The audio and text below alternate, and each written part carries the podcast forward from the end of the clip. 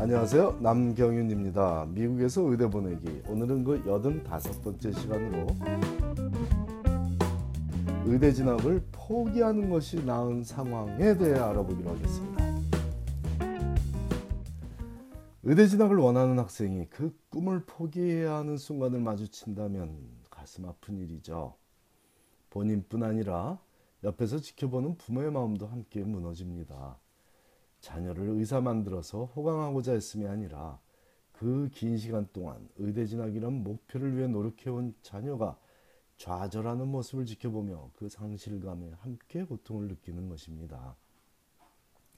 그렇다고 무모하게 세월만 축내고 있는 모습은 더욱 걱정되므로 포기하는 순간의 아픔만 이겨내면 오히려 잘 된 일이라는 생각도 들지만 포기할 때를 분간해내는 것은 학생 본인과 부모에게 공이 쉽지 않은 과정이므로 가이드라인을 제시하여 해당 가정의 고통을 함께 나누고자 합니다. 의대 진학을 포기하는 두 가지 경우는 준비 과정에서 힘들어서 포기하는 것과 지원 결과가 좋지 않아서 포기하는 것이죠. 준비 과정에서 포기하는 경우라면 학습 능력이 부족하거나 어떤 이유로든 성적 관리가 제대로 되지 않아서일 확률이 높습니다. 질병이나 사고로 인한 중도 포기도 존재할 수 있지만 일반적으로는 학습 능력을 발휘하지 못해서 포기하게 되는 겁니다. 만일 이런 경우라면 학생의 초등학교 4학년 때 성적을 돌이켜보죠. 돌이켜보십시오. 그때도 성적이 안 좋았던 학생이라면 대학에서 훌륭한 성적을 유지하는 것은 매우 아주 매우 극히 드문 일이므로 진로를 바꾸는 것을 냉정하고 심각하게 고려해 봐도 좋겠습니다. 그때 성적이 괜찮았던 학생이라면 대학을 졸업하고 포스백 프로그램을 활용하여 재도전을 해봐도 좋겠습니다. 하지만 정확하게 포스백 프로그램에 진학한 이유를 잊지 말아야겠습니다. 학점 관리에 실패한 이유를 분석하여 어렵다는 과정에 진학할 것인지 아니면 쉽다고 소문난 과정에 진학할 것인지를 확실하게 결정해야만 합니다. 제 경험을 토대로 성적을 망친 학생들을 분석해 보니 약 80%의 경우에는 본인의 학습 능력에 비해 학점 관리가 어려운 대학에 진학한 결과로 보입니다. 학생을 아주 많이 선발하는 대학일수록 재학생들의 학습 능력에 큰 차이가 존재하므로 부모가 기쁘고자 자녀가 진학할 대학을 정하기보다는 학생 스스로가 자신의 능력을 감안해 진학하고자 하는 대학에 진학하는 것이 향후 의대 진학에는 더 긍정적일 수 있습니다. 학생 수가 적고 아주 훌륭하다고 소문난 리버라츠 컬리지와 학생 수가 많은 아이비리그 대학 중에 과연 어디에 어떤 이유로 진학을 할까요? 한번 깊이 생각해 볼 문제라고 봅니다. 특히 지금 고교생 자녀를 두신 가정이라면 학생을 아주 많이 뽑는 아이비리그 대학 학생의 의대 진학에는 그리 큰 도움은 안 될 확률이 굉장히 높습니다.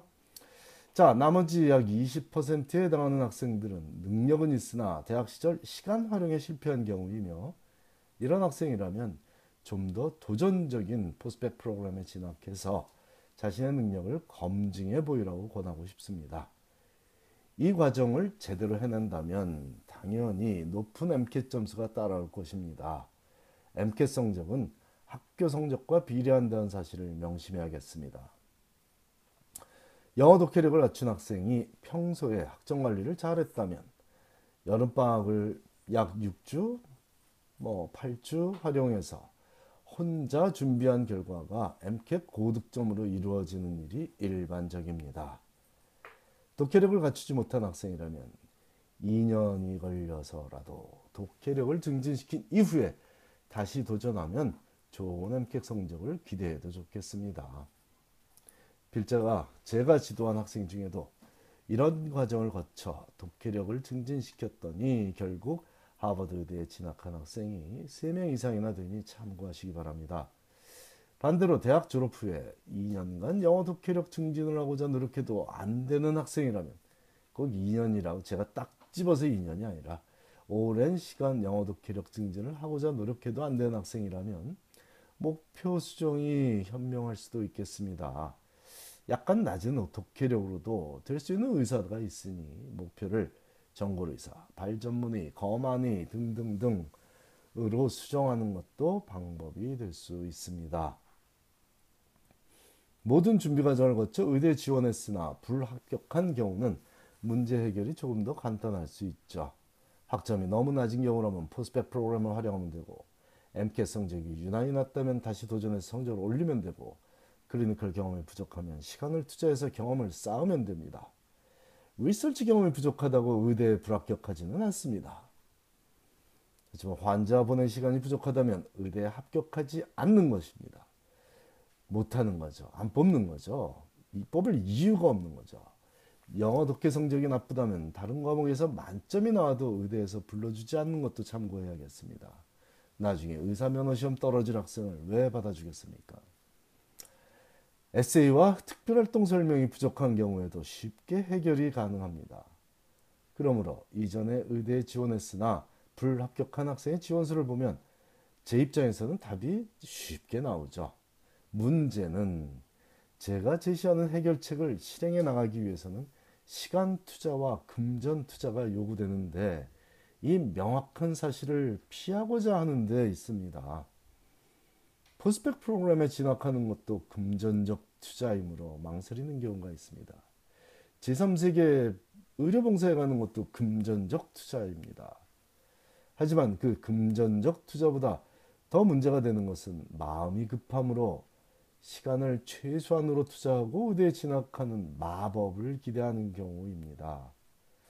혼자서 의대에 세 번이나 지원하고 세 번 다 고배를 마신 학생의 경우 저를 찾아왔을 때 2년을 다시 투자하지 않고는 의대에 진학하는 것을 것은 불가능하다고 했더니 필자가 지적해준 몇 가지 사항들을 혼자 단기간에 고치고자 노력하고는 혼자 다시 지원했다. 다시 낙방하고 다음 해 다시 찾아온 경우가 있었습니다.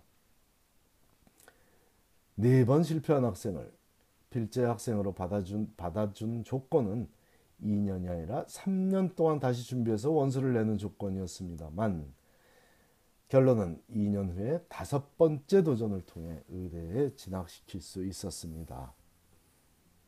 마음만 열심히 해서는 부족합니다. 실제로 시간을 투자해야만 합니다.